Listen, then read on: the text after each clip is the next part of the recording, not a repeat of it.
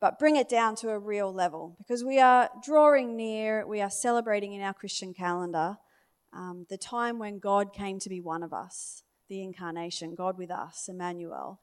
And there is so much breadth and depth of understanding of what that means um, that I think is really helpful. And I really want to help you have a greater revelation of the wonder of God become human being in the person of Jesus.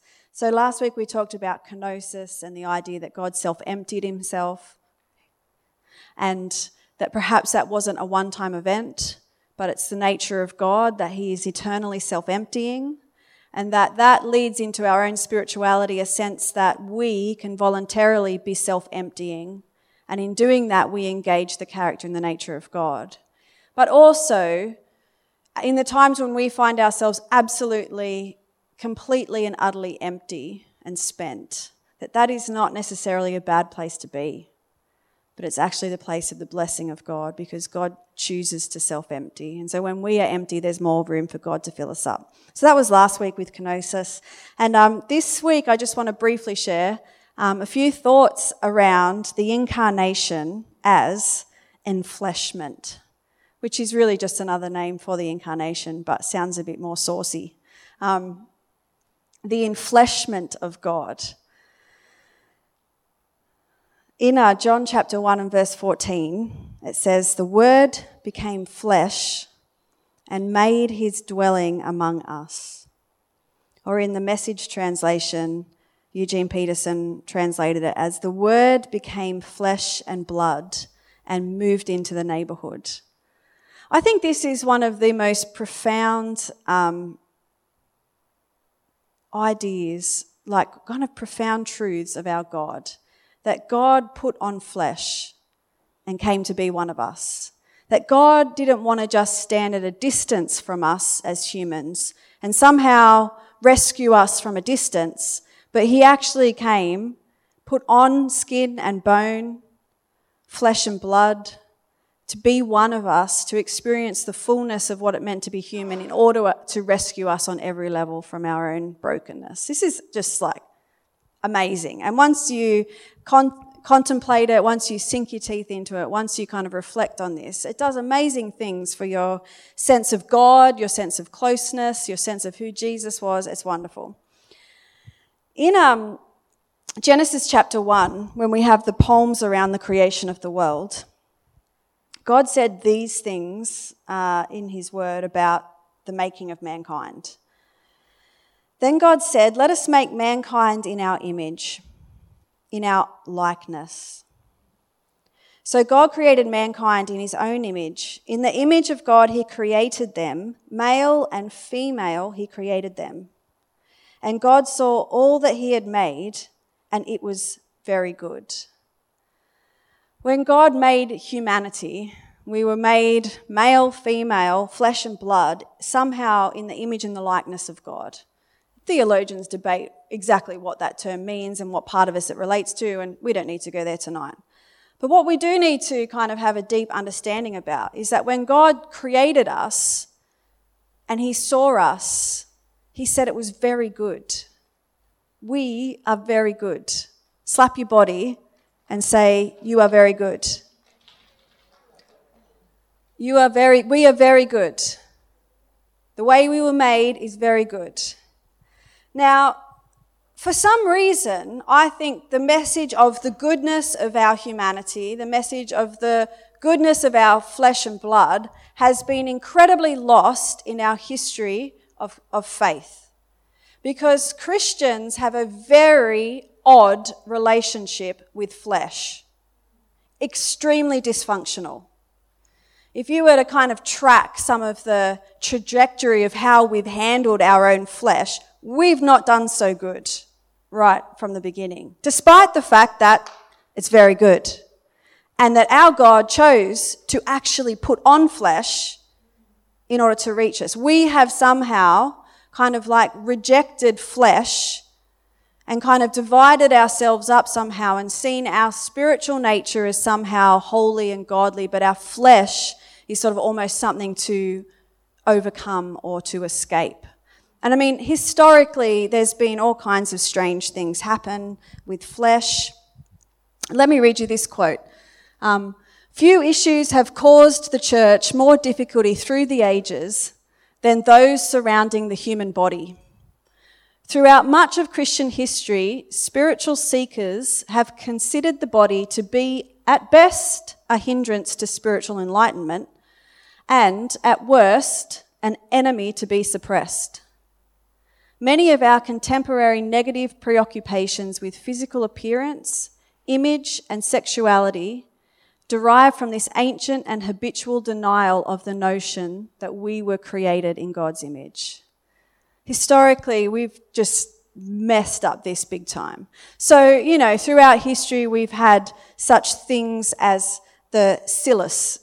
Anyone know what the psilos is? The psilos, uh, that's how I'm pronouncing it, I may be totally saying it wrong, um, was that horrible, scratchy undergarment that Christians would wear you know, at best, it might just be made out of sackcloth because there's a whole lot of stuff about sackcloth in, sackcloth in the Bible, so we, we better embrace that, right? Um, literally. So it, at, at, best, it was just made out of, of, of scratchy material. At worst, it had like barbed wire or other sharp, before wire, I don't know, bone and teeth and nasty things sewn into it. Now, you would wear it under your normal clothes in order to just remind yourself of just how horrible you are.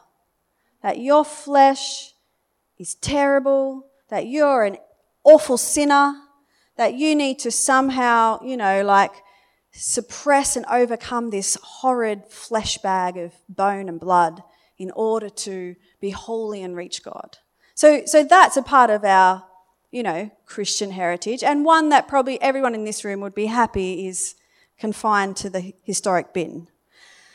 You know, on the other end of the, uh, even bigger than that, was, is the whole flagellation thing, which is where you literally whip yourself um, in order to somehow do penance or to overcome your flesh or to tame your desires or I'm sure it had many things. And of course, we've got a lovely verse in scripture that can encourage all those people who like to flagellate. And what is it? Does anyone, can anyone off the top of their head, Paul's, I beat my body and I make it my slave. Yeah? It's in the Bible, folks. Get out your whips. No. So we've used portions of scripture um, to, to kind of really either suppress our flesh or at worst entirely punish our flesh in order that somehow we might become um, holy in some way. However, the incarnation, the enfleshment of God, is the complete opposite theology of that. And what it says is that this is it says that if God was willing to put on human flesh, not only is it very good, but it is now holy and dignified because God Himself was willing to become like us. So no longer can we just see our flesh, our bodies, our very, our bodiliness as something to kind of escape or overcome. It has all of a sudden become the meeting place of God. Our flesh. That God chose to put on flesh does not demean God, but it makes our bodies holy because we have become the meeting place of God. 1 Corinthians 6, verses 19 to 20 says, Do you not know that your bodies are a temple of the Holy Spirit, who is in you, whom you have received from God? You are not your own, you were bought at a price. Therefore, honor God with your bodies. Honor God with your bodies. Your bodies have become the dwelling place, the temple of the Most High God. Therefore, honor God with your flesh. A lot of the times that verse is kind of used to kind of berate us against unholy uses of our flesh. And sure, we often do those and sometimes need to be reminded. But I think this verse also, what it's challenging us to do is not just use this verse as a don't do that naughty stuff because God lives in you, but it's actually like see your body as holy. See your very flesh as the meeting place of God. And because this is the place that God meets with you, treat your bodies with respect and dignity because God Himself took on flesh. I love this quote from Frederick Buechner.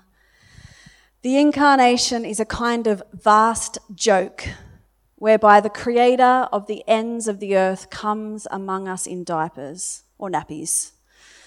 Unless we too have taken the idea of the God man seriously enough to be scandalized by it, we have not taken it as seriously as it demands to be taken.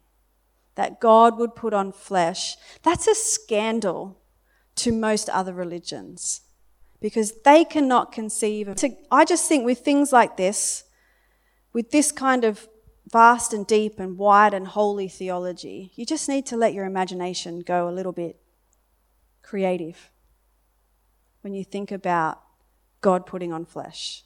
So don't like just see it as black and white words in the Bible that you need to somehow believe in or some kind of creedal statement we adhere to. You've got to let your imagination sink deeply into the idea that God put on flesh. God had skin God had an immune system.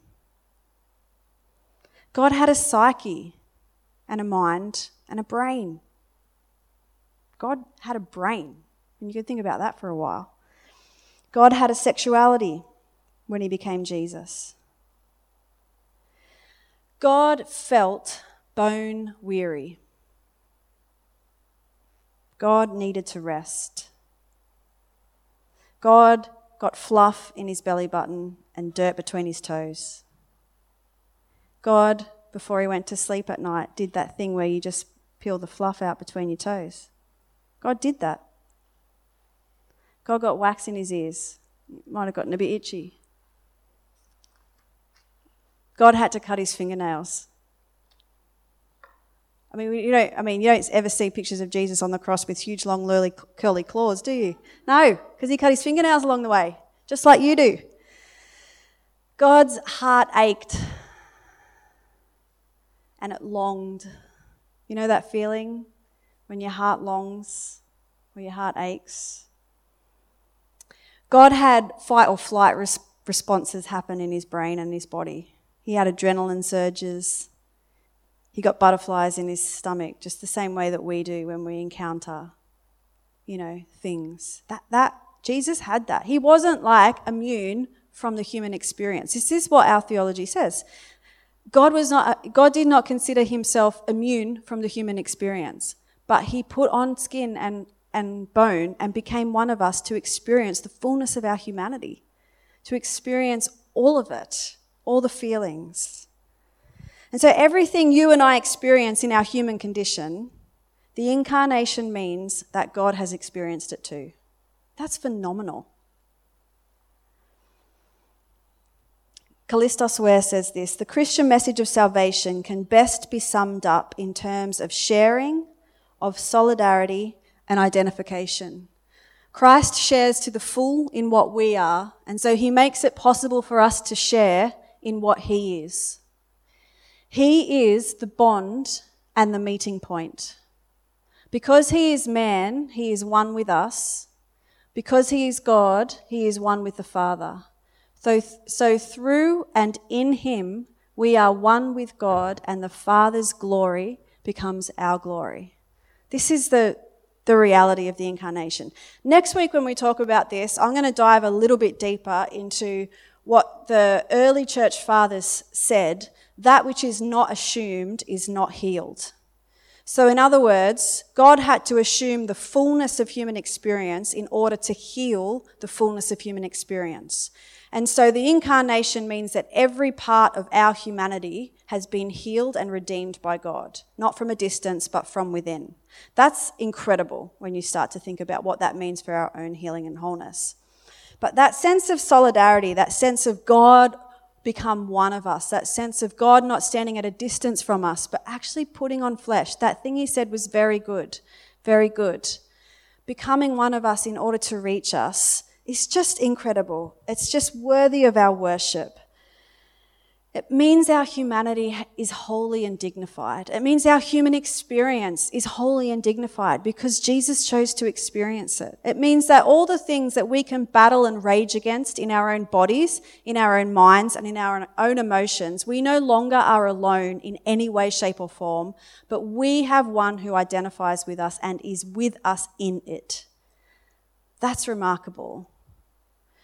And it means that our flesh, like I said before, is not something to just ignore or overcome, but is actually the place of encounter. The only way you encounter the goodness, the grace, the beauty, the mercy, the love of God is in this thing. So thank the Lord for it. Because you're not a disembodied spirit floating around having some weirdo spiritual experience with God. You're flesh and bone, blood, body encountering the Most High God in your flesh. So stop hating your bodies. Stop fighting your bodies. Stop loathing your skin. Stop resisting your emotions because God decided the best thing for him was to become just like you and put it all on. And yes, redeem it from the inside, but only by experiencing it as he went. And I think this is so important because in our world today, we are so dysfunctional with our bodies, and there is so much brokenness, so much self harm, so much self hatred, so much dieting, so much resistance, so much, um, you know, categorizing of everything from disabled to, to, to like able bodied. We're so comparative with our bodies. And yet, I think the truth of our spirituality and the truth of Jesus and the incarnation means that we can just end all of that and find healing and wholeness in our flesh and blood and in our bodies and, and find ourselves becoming the meeting place of God. Like when we realize that, that this, this flesh thing, this flesh experience, this life, this stuff that we carry, this, all these feelings that we have, all these mental things that we encounter, they're not just stuff to ignore or overcome. They're the place where we encounter the goodness of God. So we can begin to thank God for our very flesh and blood, for our experience, because it's in that place we meet Him. So, thinking about this and this kind of theology for me, let me just share how this, how I apply this and how it becomes from like, oh, that's a nice thought to think about on a Sunday afternoon to something that can actually become a part of your own spiritual experience. What this has meant for me, and I feel like in the last couple of years, this kind of thinking, the, the solidarity of Jesus with me, the identifi- identification of God with my flesh, the reality that God is not just distant from me, but God is alongside me in the person of Jesus and He is within, within me in the person of the Holy Spirit. So, like, this is what I'm talking about how what's been happening in my spirituality. I've just been engaging the presence of God as Jesus alongside me and engaging the reality of God as the Holy Spirit within me. So, what it has meant is that every felt experience that I have through any day, I now know that I can choose to see it as the place of identification with God and solidarity. Because not only is it something that I have felt, but I know it's also something that God has felt. So when I'm feeling annoyed with the lady in the car next to me, I also know that Jesus had encounters like that. Now, he might not have rolled his eyes, Cheryl. I'm sure he didn't. But I, you know, all of a sudden it's not just like, oh, that's just such a human thing and I have to put up with it. It's actually, wow, God, God would have felt a little bit annoyed with people. They didn't have cars back, I don't know. What, horses? Donkeys? Camels? I don't know. I don't know. He would have had that, you know, like frustration with the every like so how did he do it so when i'm feeling frustrated i'm no longer alone in my frustration I know that God has felt frustrated. So that makes me feel a whole lot better just about my own feeling. And then it gives me permission to invite God in and ask the question So, God, what did you do when you felt like this? Right. So, when I feel sad, when I feel absolutely exhausted, when I feel like that, I know Jesus has felt like this. Jesus has felt so tired that he's fallen asleep in a boat in the middle of the storm. that's tired. So when I'm utterly exhausted and I feel like I've got nothing left in me, I'm not alone. Jesus is alongside me and the Holy Spirit is within me. And they're not just observing me from a distance, but they know how it feels like. So when I come to God and I say, Oh, I'm just so bone weary, Jesus would be like, Oh, I know that feeling. I know that feeling.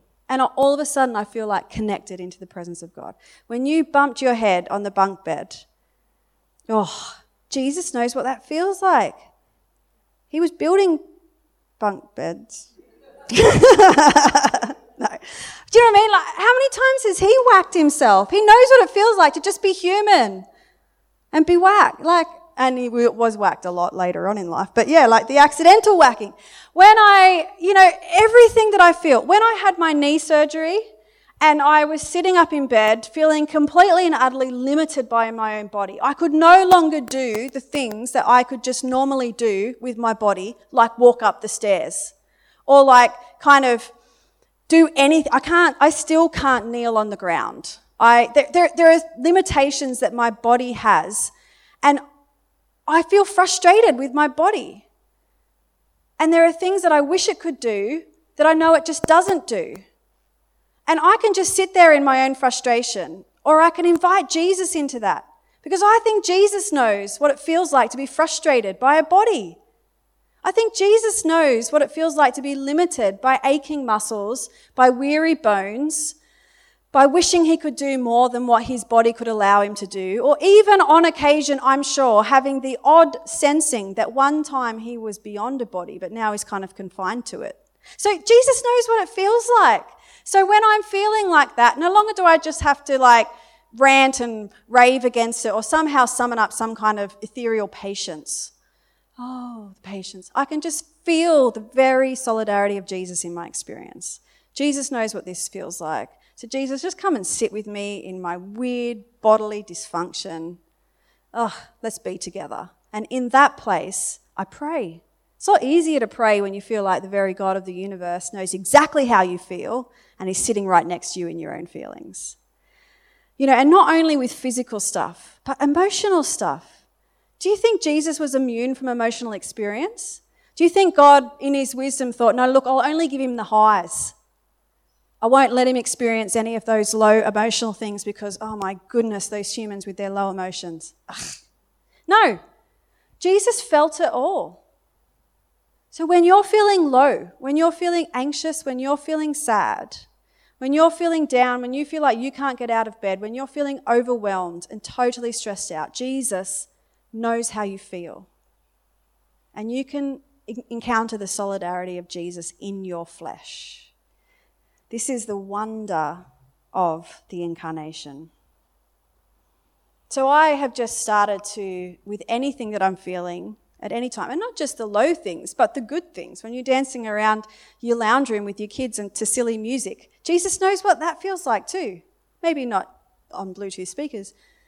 Those feelings are all the same, you know, whether he knows what that, the, he knows what that joy feels like. He knows what it is to be lost in the moment, and it's a good thing because Flesh is honored by God, it's the meeting place of God. So, whatever you're feeling, I would encourage you to start saying, God knows what this feels like. And invite Jesus to be alongside you because he is God with us. Not God standing apart from us and observing from the outside, but God feeling everything from the inside and redeeming it as he went. It's the solidarity of Jesus in our full human condition. I've started to realize that if this is true and God says that flesh is really good and, and God was willing to put on skin and become like me, then my body is holy and I should treat it like it is. So that means I look after it in all manner of ways. And that things like self care, you know, taking time to rest, they're not like symptoms of laziness, which our world would often like to tell us that productivity and busyness and everything is awesome, but actually looking after my body is a holy thing because God had a body and he looked after his. So I've started to realize that doing things that are like that, it's actually a holy spiritual thing to do, to look after ourselves. And the other thing that it's done for me, I think, when you start to just really consider the incredibleness of God taking on skin, that flesh is holy and that bodies are important, it has really led me to realize more and more that I can engage it on a level where I say my body is important and my feelings are, are the meeting place of God, and I can encounter God in every way in my own human flesh. But when I get that, I also have to realize that that's the true for every other human being on this earth. That their body is holy and their flesh has dignity. And no longer can I just treat other people in my mind or actually or in any way with my politics or my prayers or in anything as that I'm better than anyone else. But it's led me into a greater um, solidarity with every human person in their condition, greater compassion, greater awareness that I can't just choose to stick my head in the sand for when other bodies are being violated. I have to choose as a fellow embodied person through whom God moves to work out what it means to be a person of peace and mercy and justice in this world, not only for my body, but for everyone else's body, because God made flesh and He made it holy. So there's some of the things that has happened as I've just kind of like been ruminating on this amazing incarnation, the enfleshment of God. That God took on flesh and he didn't see it as naughty, dirty, or something to be overcome, but he put it on and he enjoyed it, and so should we and what he became the bond and meeting place of the Spirit of God and the Spirit of man. Therefore, our flesh, in every way, is the meeting place of God and humankind. And we should connect with that more and more and thank the Lord for our bodies. All the limitations, all the strengths, all the weakness, or the promise, or the hopes, or the dreams, or the frustrations. It's all a place to encounter the glory of God wherever we are. Yeah? Well, let's pray. I want you to just close your eyes. I imagine that in this room, each one of us could tell a different story about the relationship with our own bodies. You have a relationship with your own body, and I don't know the ins and outs of what that is. I don't know how much you love your body. I don't know how much you hate your body. I don't know the ways in which you choose to love and look after your flesh.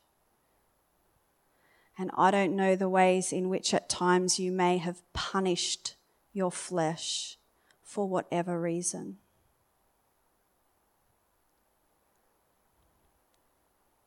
But I want to say these words over you tonight. That God created you, that He knit you together, that He made all of your body systems to work together. That he knows that sometimes those body systems they don't work the way they're supposed to.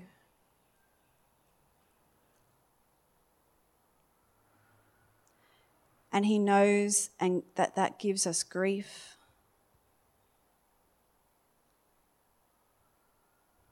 And pain and frustration.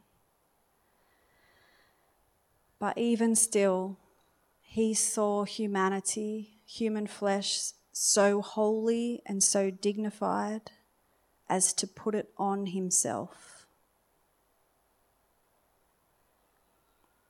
in order that he might be the meeting place of God and humankind.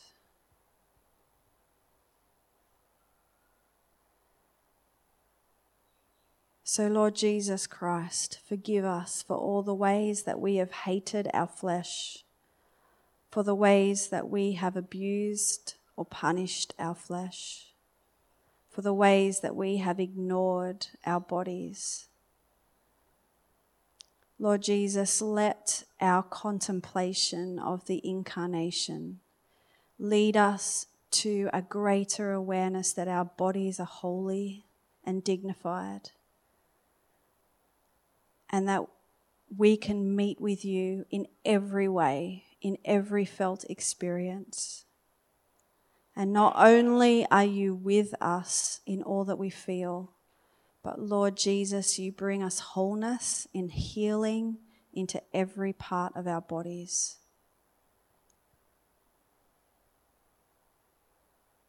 And so we say, Lord God, help us to treat our bodies as holy. Help us to realize that our bodies are the temple of the Holy Spirit. Help us to encounter you in deeper and fuller ways in our very flesh and bones.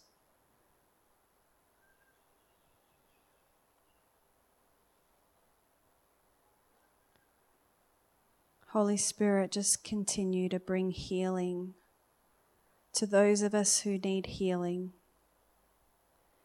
in our bodies, in our minds, in our emotions. We bring ourselves fully before you. And we invite you, Holy Spirit, to keep flooding our bodies.